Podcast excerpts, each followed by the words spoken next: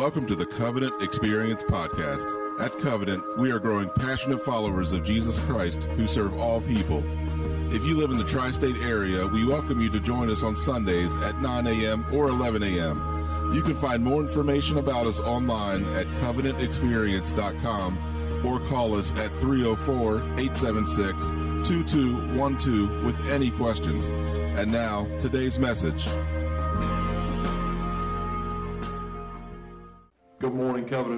Thanks so much for joining us for worship. These are difficult times in our life, uh, unseen really in our lifetimes, but I am so thankful to lead a church that is ministering to the vulnerable during a time like this. Uh, over the last several weeks, I've seen our volunteers come together. We have made and distributed hundreds of protective masks uh, to people who need them. Hundreds of families have been served and fed either through our normal food distribution or through the brand new community lunch. And on top of all that, we continue to minister to our youth week in and week out. As Pastor Joe meets with our teens, we continue week after week to minister to and shepherd our children as Miss Lisa continues to do her work. We continue to study God's Word together in small groups, even though it has to happen through Zoom, and we continue to encounter God together in worship, even as we have to do it through this virtual format. And I just want to say a, one, just a deep thank you to so many of you who continue to faithfully give. And for those of you who do that, that's the reason that we're able to do everything we're doing right now. So, from the bottom of this pastor's heart, thank you for your continued faithful giving. And if you'd like to do that today, go to givetocovenant.com.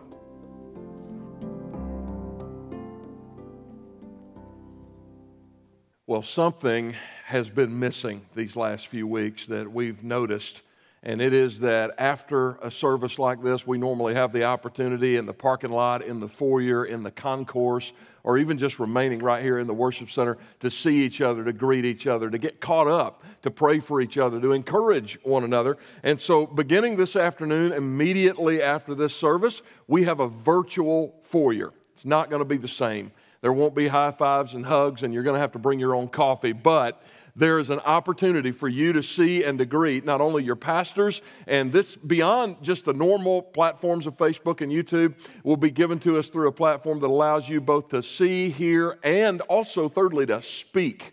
Uh, and to say hello to us and to each other. There may be people you haven't seen in six or seven weeks in that room. If you're a guest, we would love for you to join us in there as well and just introduce you to this crazy family called Covenant Church. If you're watching on either our Facebook or our YouTube platforms, our tech team is going to put the link to that room in the, the thread, and you're going to see it on the heading. You're, there'll be a link there, and it'll say to go to the connection, click here. That's it. Just click that link and follow the instructions, and within about two minutes, you're going to be right into our virtual lobby. That's going to be immediately after this service. You'll be greeted by Pastor Chris Walls.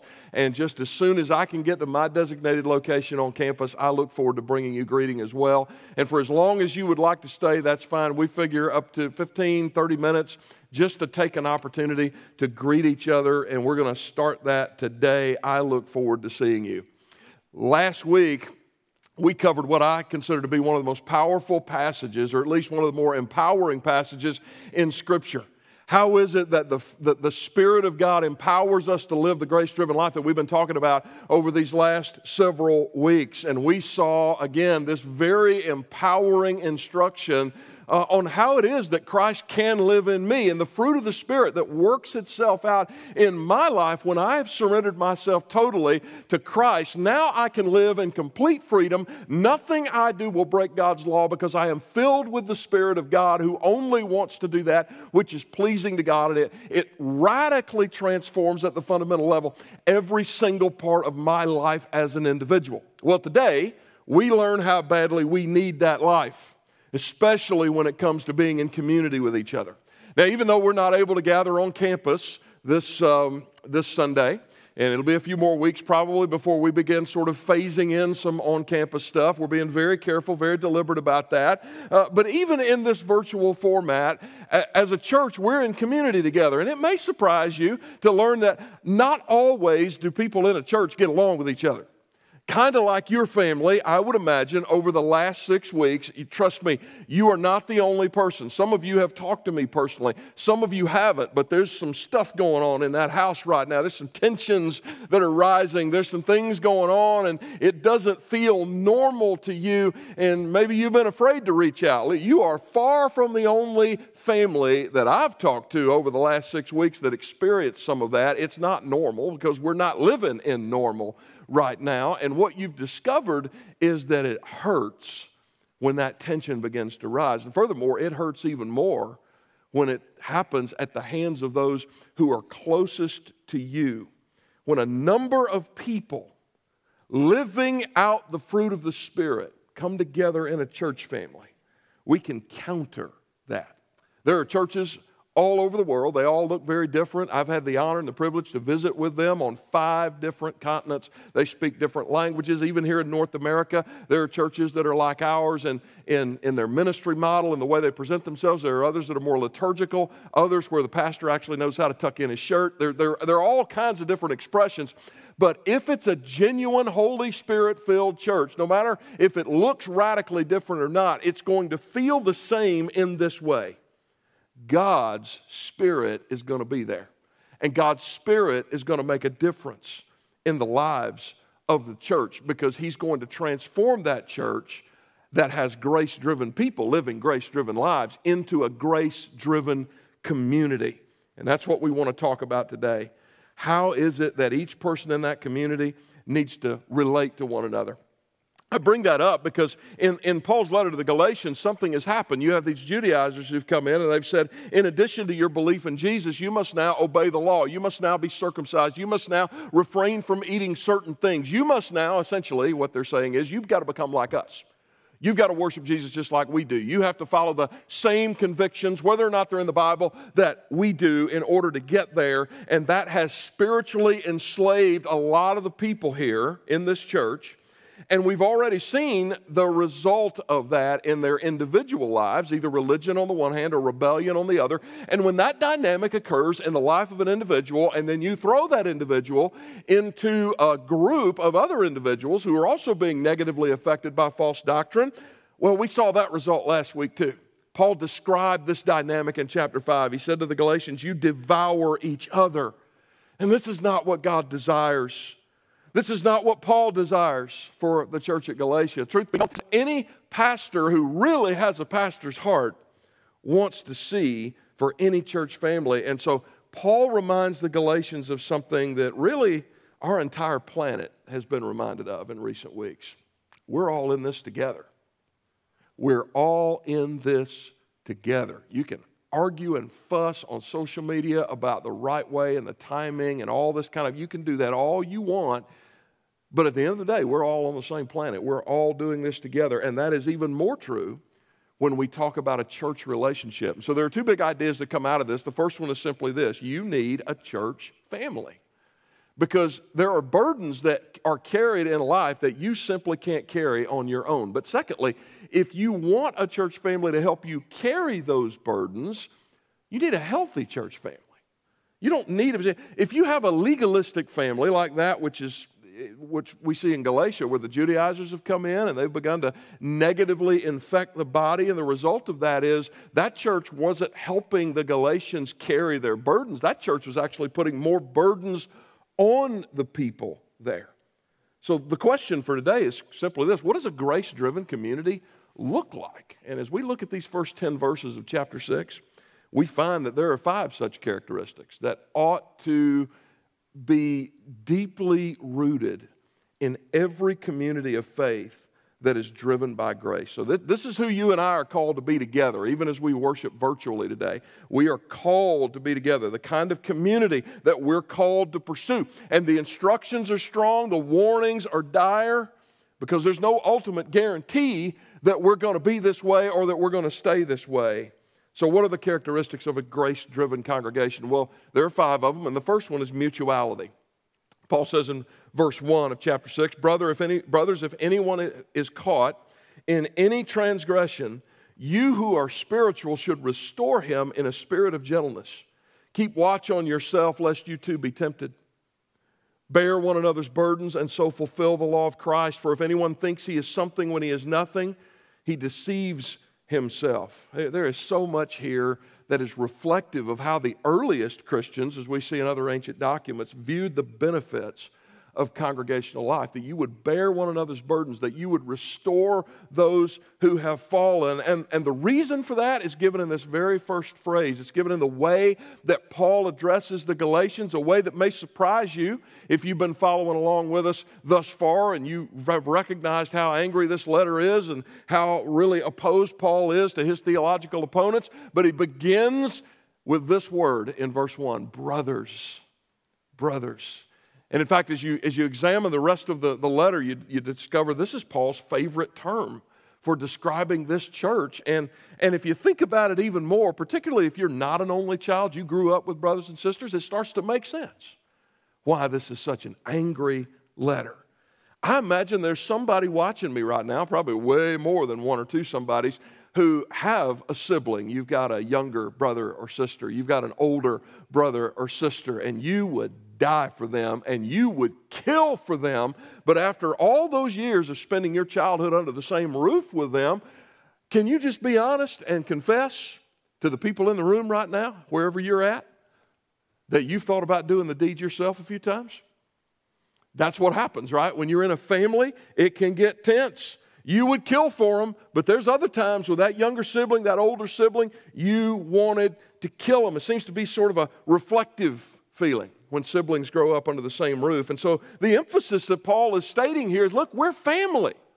When he, when he starts all of this instruction out with the word brothers, that's what he's calling them to. Let's have the right environment here. Let's not have a legalistic environment. Let's not have a libertarian environment. Let's not have law and order dictating everything. Let's not have anarchy denying everything. Let's act like what we are. Let's act like a family.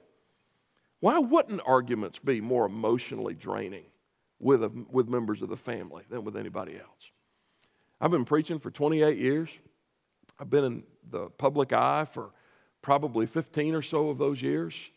Uh, everything from articles that I've had published on the internet and magazines to sermons that I've preached that have gone viral and all of those kind of things. I've gotten my share of criticism over the years. But I have discovered something the level of vitriol, I mean, it doesn't matter how, how ugly you get. That, that, that isn't really what bothers me or what really hurts me. There's a sticks and stones thing that kind of comes to mind, in fact, um, especially if I don't know you. It just doesn't bother me. But the closer you are to me, the more, the more your critique matters to me, legitimate or illegitimate, right?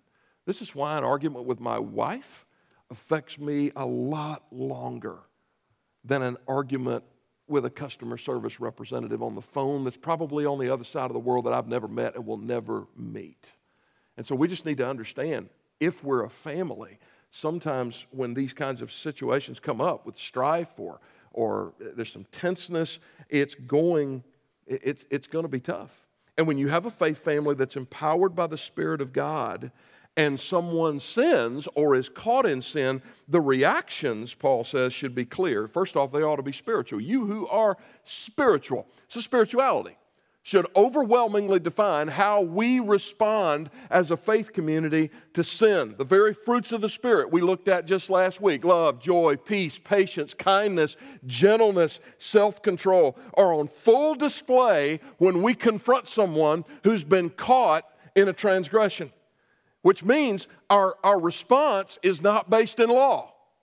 We don't go back to the law of God. All right, when, when there is a church discipline issue, when we're confronting someone in their sin, it should not look like a courtroom. It shouldn't. All right, when you go to court, you're standing in front of a judge that you probably don't know and who certainly is not going to have a personal relationship to you. Your closest advocate in that room is an attorney, and he's only there because you hired him. That's not what this kind of intervention looks like. All right? Courts of law are wonderful things, but, but this kind of intervention that Paul speaks about should not look like a courtroom. it should look like a living room, but it should look like a living room during a family intervention. All right. If you've ever been through something like that, you had someone like me, a pastor or a mental health professional or someone who helped guide you through that. You had a dysfunctional member of the family or the extended family, and it was substance abuse or something else that just was, was beginning to corrupt the rest of the family, and you knew something had to be done. And we love this person. We don't want to put them on trial in some official courtroom kind of way, but we've got to intervene in a way that lets them see the seriousness of what they have done. You, you don't go to court for that. You do it right there in your living room. You do it in love, but, but you do it with the intention of intervening. That's not pleasant, is it? It's just not a pleasant thing but it's very different than a courtroom. And, and that's, that's how you respond responsibly and lovingly. And here's why because your goal is restoration. Paul says, restore him in a spirit of gentleness. Restore him. Well, what does that look like? Well, in a companion text in Matthew 18, Jesus tells us at least what that procedure ought to look like. It's a more detailed process. And even there, you see, the intent is to be redemptive, but also responsible because sin is serious. It, it's unloving to not confront someone in their sin. It is furthermore very unloving toward the wider church to allow that sin and the effects of that sin and the consequences of that sin to spread. Willful and continued sin doesn't just hurt that individual, it has consequences for the entire body of Christ. And so here's what Paul is prescribing for us a redemptive response in a family living room environment that has very clear and close guardrails. Because if there's a lack of repentance or rebellion against attempts to redeem, the ultimate result is removal. We see this sad result in 1 Corinthians chapter 5. Paul says the following It is actually reported that there is sexual immorality among you, and of a kind that is not tolerated even among pagans. In other words, for us to get to this point, it's got to be bad. It's got to be like Howard Stern says it's bad, bad. Okay? Even the pagans say this is bad. But in the church, you're putting up with this nonsense? Are you kidding me? In this case, he says a man has his father's wife, and you are arrogant. Ought you not rather to mourn? Let him who has done this be removed from among you. One of the more unfortunate, gut wrenching things is when, as leaders in a congregation, we have to switch postures from a restorative posture where we're working with someone who's been caught or has fallen.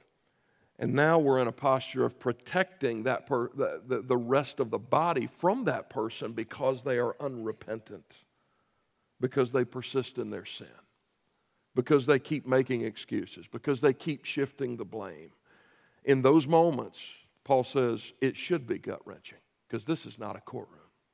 This is a family living room during an intervention, and the Spirit is always redemptive. Now, here's, here's the thing we redeem people that are in sin, but we also do something else. If you, have a, if you have a church that can do that, Paul goes on to say, in every other way, we have a responsibility of bearing burdens. In verse 2, bear one another's burdens and so fulfill the law of Christ. Now, the word burden there just refers to a heavy weight. That could be any number of things, but it's a figurative reference to an ordeal or a hardship.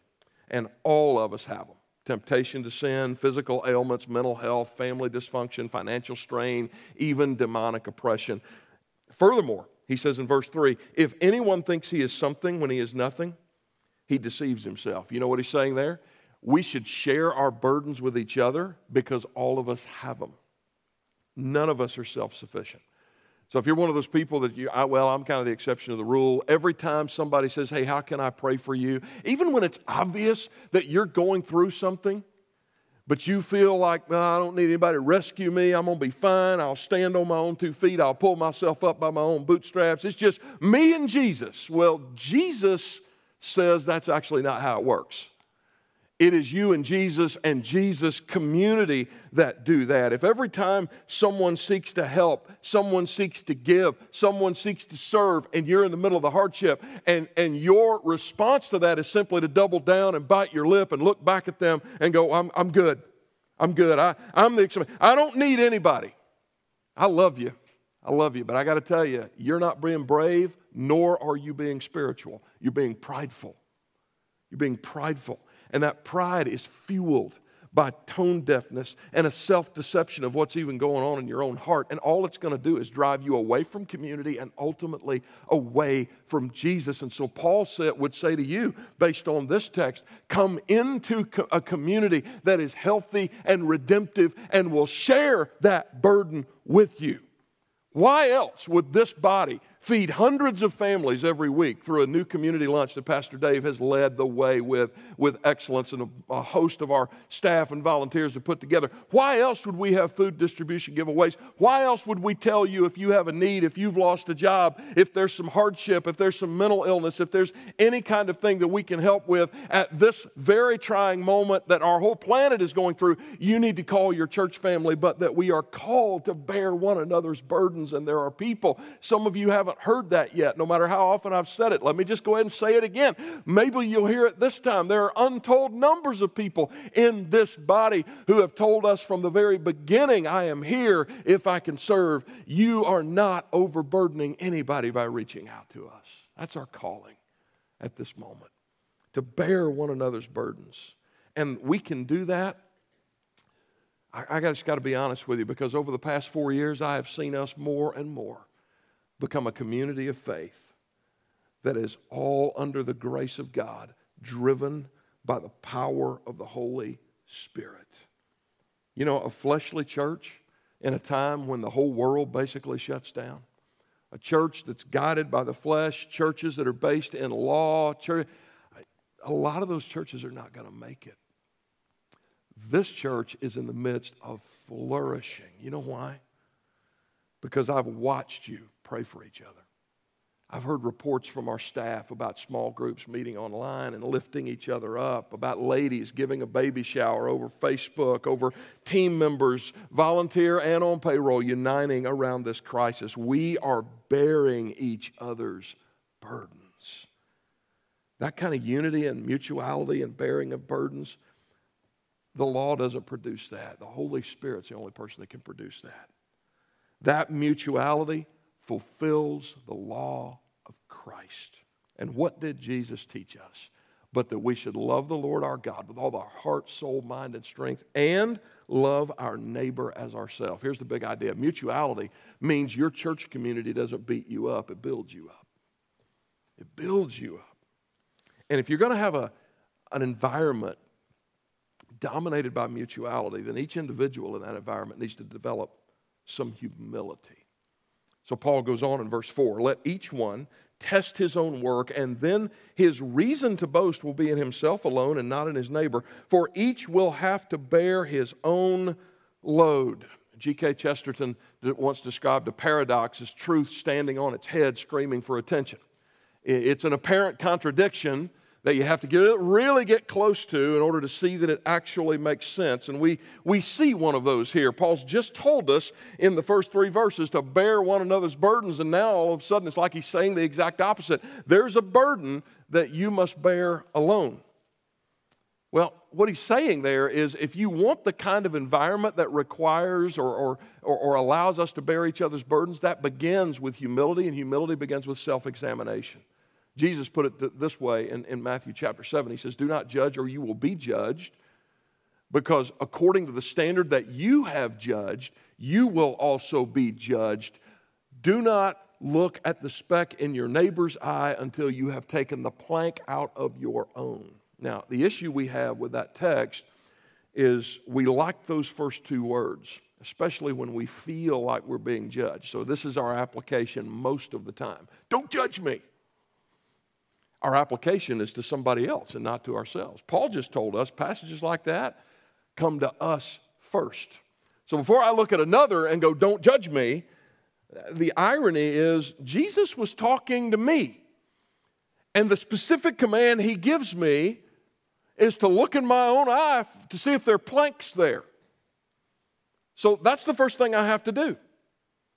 I'm not responsible for whether my brothers or sisters are sharing burdens. I am responsible to ensure that I'm playing my role. And so the challenge here is for each of us to bring those attitudes and actions before God and His Word. So, so beware of anyone who claims to be a spiritual leader who is number one, always criticizing other people, always trying to pick at somebody, and simultaneously always themselves right with God. If you've got somebody like that, it's always somebody, even in, in the church, it's always some other person, it's always some other department. I'm always the victim. I've never done anything wrong. Blame shifting, all of it. You're talking to a Judaizer, someone who is putting all of the law on someone else and none of the responsibility on themselves. And Paul says there's one burden that's totally on you, and that's the burden of the coming judgment.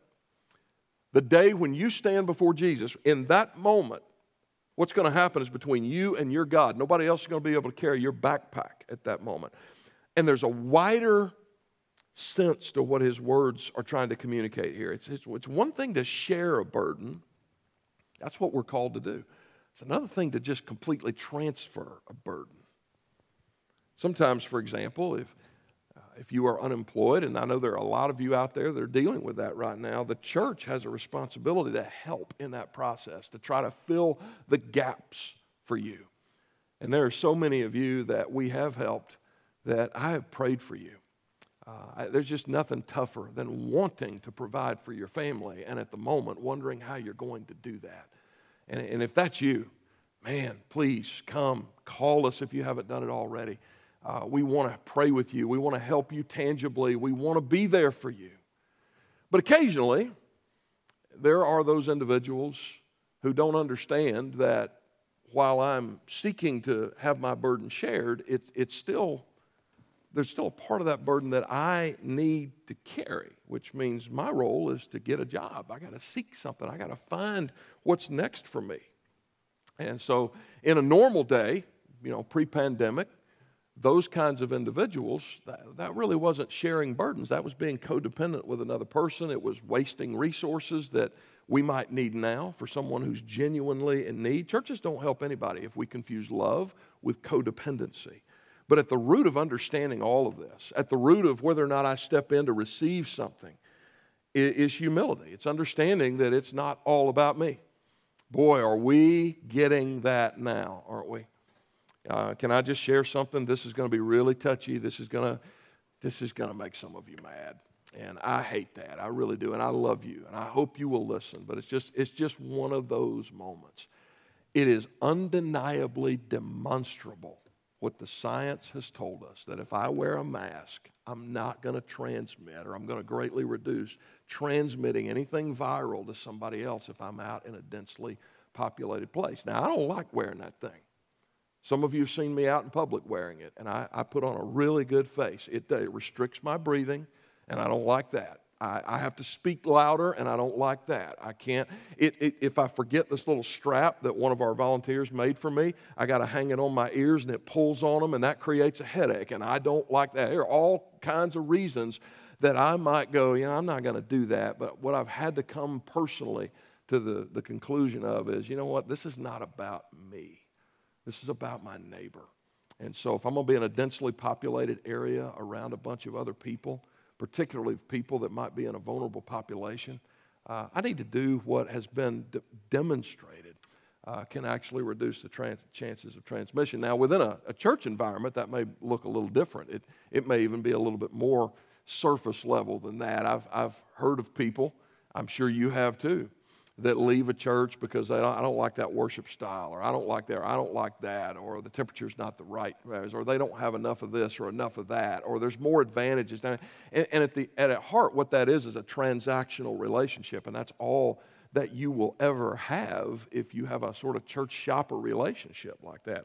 Can I just be honest with you? I don't like every song our worship team sings.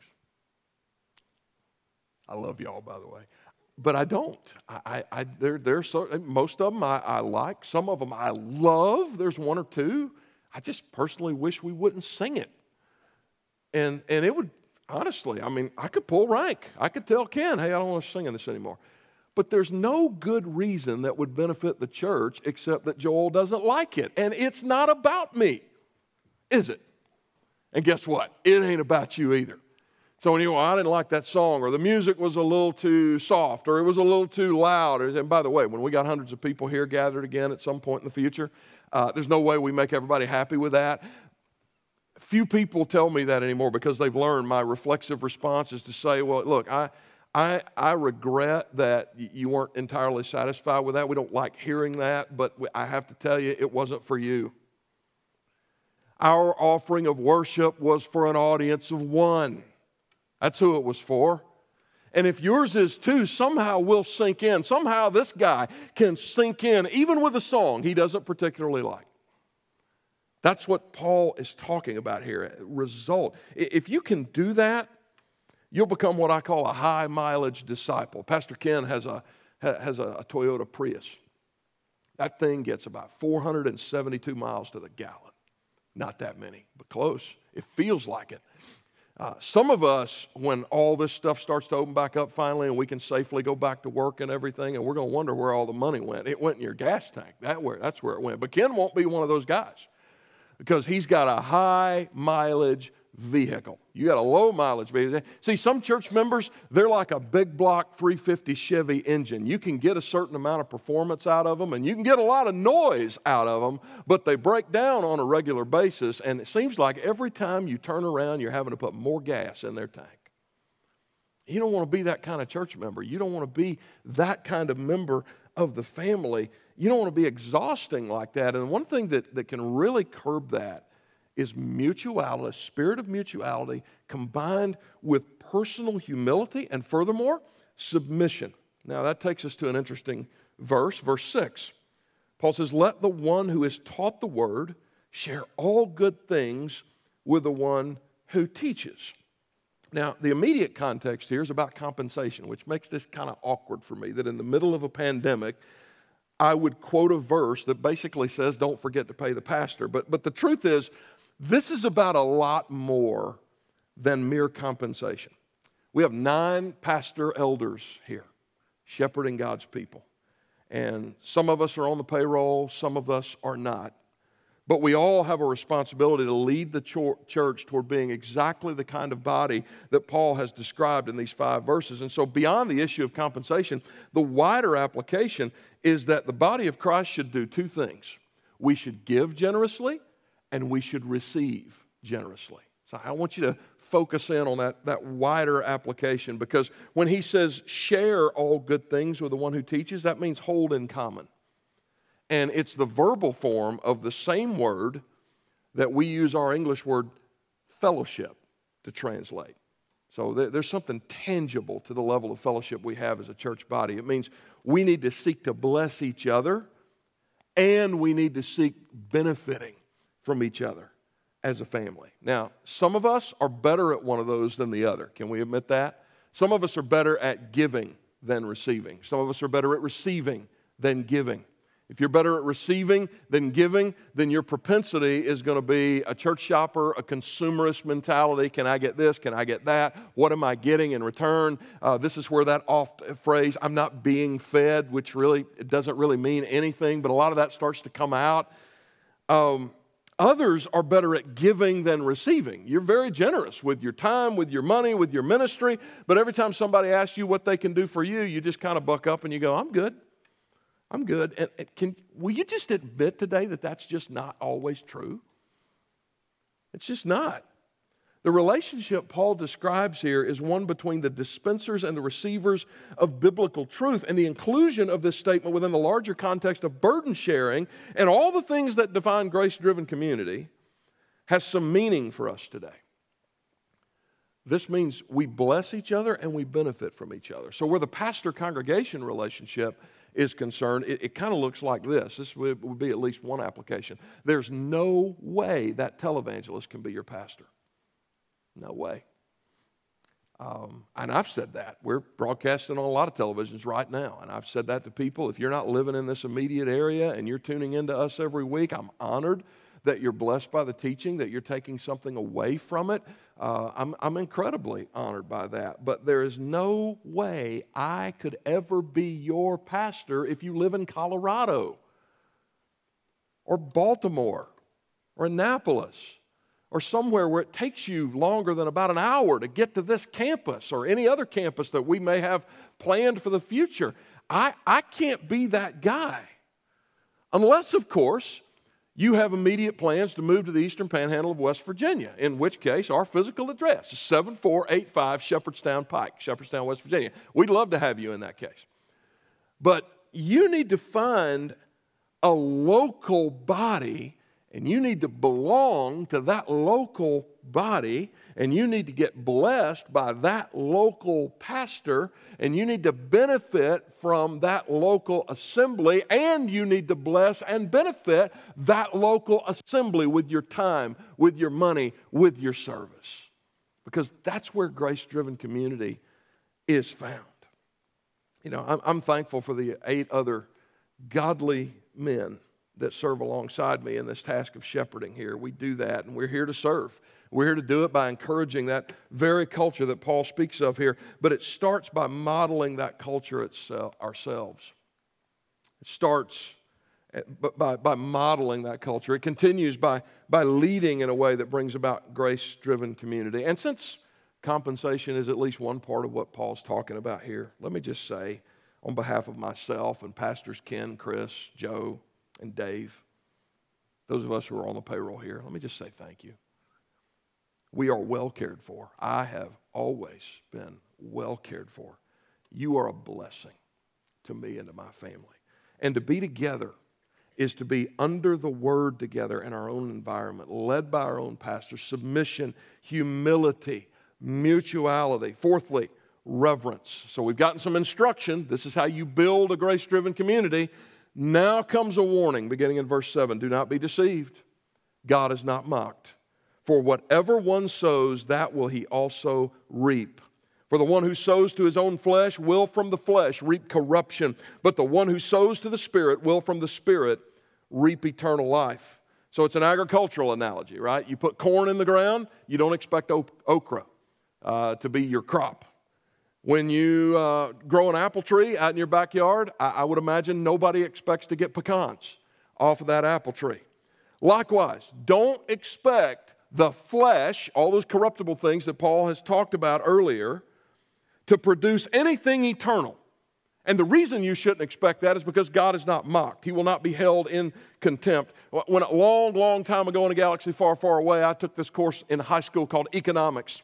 And, and, one of the things I learned about in my economics class was compound and interest. It's an economic model that I think illustrates Paul's point that he's using an agricultural analogy for here. You invest money, okay, so here's your principal. If it's $100, if it's $1,000, if it's $10,000, and that money then earns interest, right? So it gets bigger right? The pot gets bigger. And then that principal and interest together become principal and interest, and there's more interest that comes on top of that. And the interest you're earning on, on something this size is going to be more mathematically than something interest that you're earning on something that's this size. And so as that snowball gets bigger, it gets exponentially larger and more powerful, which is why over a 30 year period of your working life, you could become in wealthy if you do this right you could do that.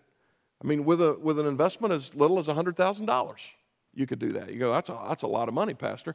Well, $100,000 is a lot of money. It really is. But when you divide that up over a 30 year period, that's just a little more than $250 a month saved or invested in the right way. And by the way, most of you have car payments bigger than that. So we're really not talking about a lot of money here. Right? $100,000 invested over a 30 year period in the right place can make you a millionaire by the time you're Medicare eligible. But it matters. Two things matter in that, in that analogy, right? Number one, what you invest in. And number two, where you invest. You can't invest in treasury bills and expect to retire. I sat with a, a financial planner some years ago, and, and he got me on the right track. Because, I, again, I, I probably sound like I know what I'm talking about here, but I really don't. And so I, I, I, didn't know where my investments were. I didn't know where they should be. And so they looked at, he looked at all of my portfolio and he made some, uh, some arrangements. And he said, This is what we want you to do. We pulled the trigger on it. And I said, So what do you think? And he, and he looked at me and he grinned and he said, Well, what I'm looking at right now is the financial portfolio of a man in his mid 40s who will actually be able to retire one day. I said, What were you looking at before? He said, The portfolio of a man in his 60s trying to hang on to an amount that's not going to last him until he's 62. Because I wasn't investing in the right stuff. So, what you invest in matters. This is why we've got all these passages that have come before in Galatians. If you sow law, you know what you're going to harvest? Law, legalism, all kinds of oppression. If all of your relationships are transactional, your church relationship, your family relationship, your work relationship, what do I get? Right? As long as I'm, I, I got to make sure the rent doesn't get too high here. It's a trend. I'm not saying some relationships shouldn't be transactional, especially insurance companies, but that's a whole other message. But if every relationship you have is transactional, every relationship you have, they're eventually going to treat you the same way. If you're judgy and nitpicky, always expecting this or that, and always looking down and with condescension on anybody else, then you just need to expect that the people who are going to eventually stick around you, and there won't be many of them, by the way, because most people don't want to be around somebody like that, but the ones who do, you know what they're going to be like? Judgy and nitpicky and just difficult to exist with. You're not going to want that. I don't like being around people that are always sizing me up, trying to find something wrong with me, picking stuff apart.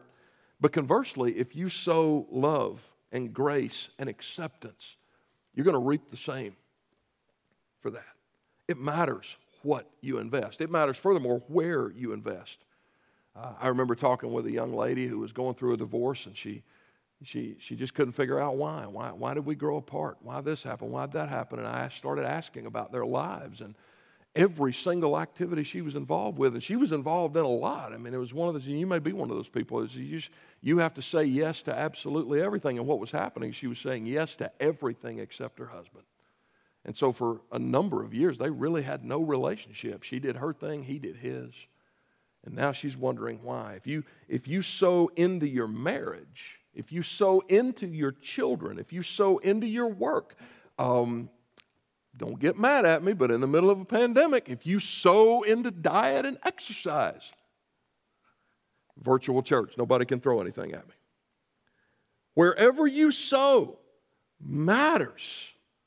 It matters. You will reap in those areas.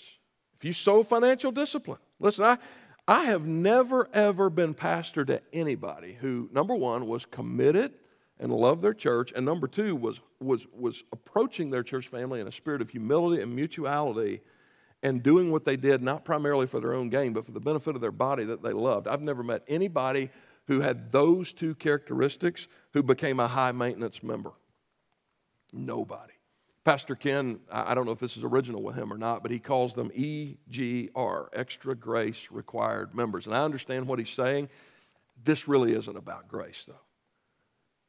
And when it comes to our relationships and our relationship with each other, they must be characterized by a reverence for God that recognizes I'm not going to get anything I don't give. I will not reap anything unless, by the grace of God, through the power of the Holy Spirit, I initially make an investment. Reverence. God will not be mocked. Submission to God and to each other. Humility, not putting myself first in every circumstance. Mutuality, understand that I'm part of a larger whole. And if you've got all that, here's something else you can do perseverance. Now, this is a text that greatly encouraged me just this morning. Look at verse 9. Let us not grow weary of doing good, for in due season we will reap if we do not give up. How many people in front of me right now are thinking about it? It's been a long time and you're wondering and you thought this was not really going to last this long and now we're not entirely sure exactly when we're going to get back to normal if we do not give up so then as we have opportunity let us do good to everyone and especially to those who are of the household of faith don't get tired that's what he's saying now you can be tired in a good way i did some yard work the other week and when i got done my back was hurting because i'm now you know I'm, I'm knocking on 50 um, but I, and I was tired. I was physically exhausted. But man, I looked back. I, I, I just kind of looked at the work I'd done, and I thought, man, I have accomplished something. I felt accomplished. I felt fulfilled. I sat on my back deck and surveyed all of my kingdom that I had just freshly mowed and landscaped and mulched. It was a great, great evening. I took a lot of satisfaction. Um, that's not the kind of tired I'm talking about. You power wash the house. A lot of you have done that. In fact, it's uh, apparently there's no coronavirus at Home Depot. But a lot of folks have gone there, I, and I've been there too. Uh, you picked up, pick up some stuff, come back, you're working on all kinds of stuff. That's a good kind of tired. But what Paul's referring to here is a physical exhaustion that's often coupled with an emotional exhaustion. Or even this, even an emotional level of exhaustion that will eventually make you physically tired. And there may be some of you sitting at home because you're in a high risk pool and you've been sitting there for about six weeks. And emotionally, the toll has been such on you that even you could sit on the couch all day. You could sleep eight hours a day, including uh, added to the, the nine hours you slept the night before, and you still feel physically exhausted. That's what he's talking about. It's an emotional, physical emptiness. It's a posture that says, I'm ready to give up. My maternal grandfather had a favorite hymn. It was called Farther Along. Some of you who are a little older may, may remember this. The lyrics go something like this Tempted and tried, we're oft made to wonder why it should be thus all the day long. Old way of saying, Why is my life like this? While there are others living about us, never molested, though in the wrong. Nothing seems to bother them, they seem to do okay. When death has come and taken our loved ones, when it leaves our homes so lonely and drear, then do we wonder why others prosper living so wicked year after year. Some of you may be there, you're just empty. Here's the instruction don't give up on your mental health, don't give up on your marriage, don't give up on your economics, don't give up on your future. Don't give up and stay faithful to Jesus and stay in a community that will help you keep from going there. And here's the reason why because in due season, that's a phenomenal phrase. It, the, the, Greek term there is kairos. It just means the, the ancient Greeks used it to refer to the right moment for fundamental shifts. The right moment for a fundamental shift, an opportune time that is marked in the future by genuine blessing. Keep doing the right thing. Stay in community. Keep bearing one another's burdens and don't stop because blessing is coming. Not only will this be over, but there'll be some good stuff that you never even fathom that is coming because of the grace of God. Now, what does doing good look like? Well, Paul reminds us of that in verse 10. Do good to all because all are created in the image of God, but more particularly, do good. And let that start with your own people. There's kind of a parallel here. Kind of a parallel. Right at the end of this chapter, he's going to refer to Galatia as the Israel of God. There's, he's drawing these parallels between the people of God under the new covenant and the ones under the old. And what do we remember about God's promise to Abraham? I'm going to bless you so that through you, that blessing might flow into the world. So we take care of each other so that our body is healthy, the, the body is empowered by the Spirit, the body of Christ is empowered by grace, and we are all empowered by that to do that work for the good of the entire world. Don't give up, brothers and sisters. There are better days coming. This letter has encouraged us to live by grace. When the church shares in this grace together, in the power of the Holy Spirit, that corporate connection to the Lord transforms relationships at every level. Maybe you were raised by the law. Are you one of those people and that's your background? In a family environment, even your parents, there was not unconditional love. Everything was transactional. Their approval, even their love, was based on whether you could perform, whether you made them look good a law based relationship at home. Maybe you come out of a church environment that it was just cursed with a toxic form of fundamentalism that was all about rules and regulations and less about conforming you to the image of Jesus and more about conforming you to a specific image of, of fundamentalistic nonsense. Were you raised in the law? Or maybe just the opposite. Maybe you were raised in rebellion. You were raised in a family that let you watch whatever you want, read whatever you want, your mind, your soul, everything's been filled with junk. You watch substance abuse in your home. Everything about your early life as a child was characterized by anarchy and insecurity.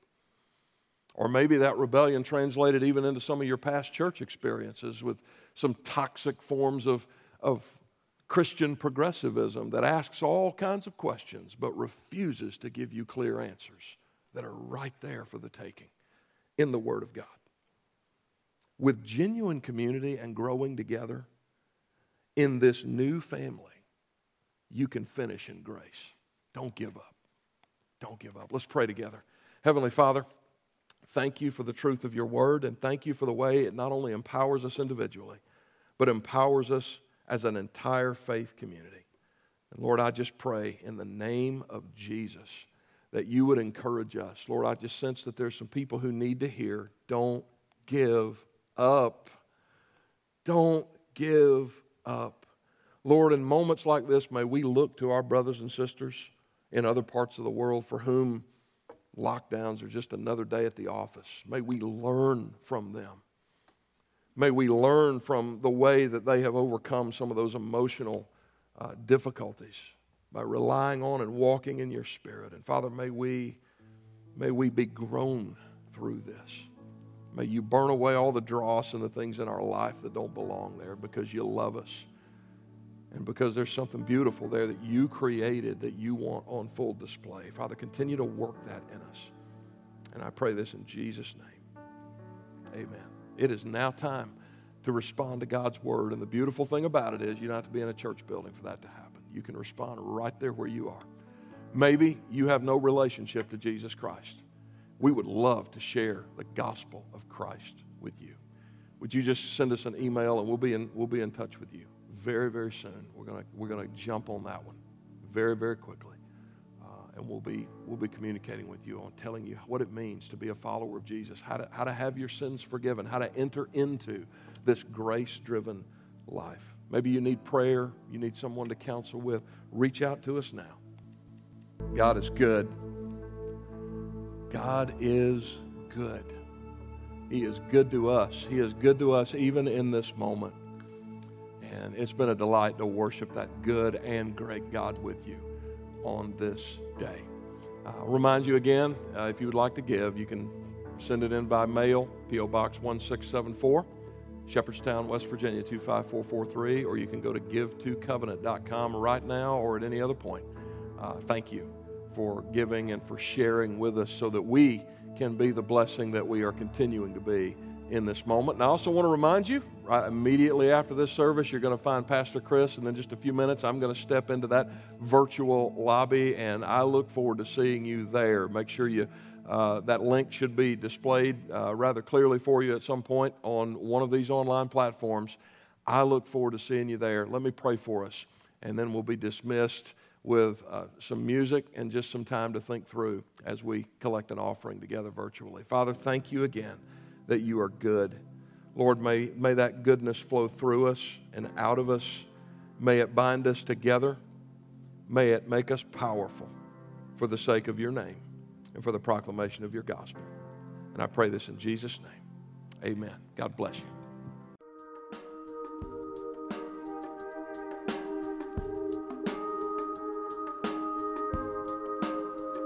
Hi, everybody. Pastor Joel here, and I am so glad you stopped by.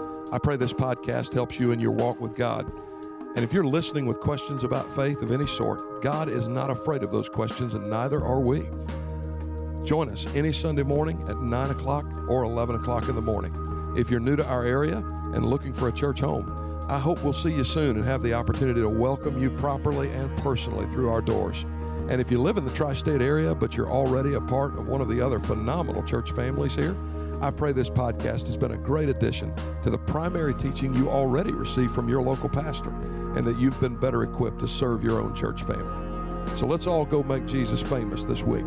Share his love every chance you get until we meet again. And God bless you.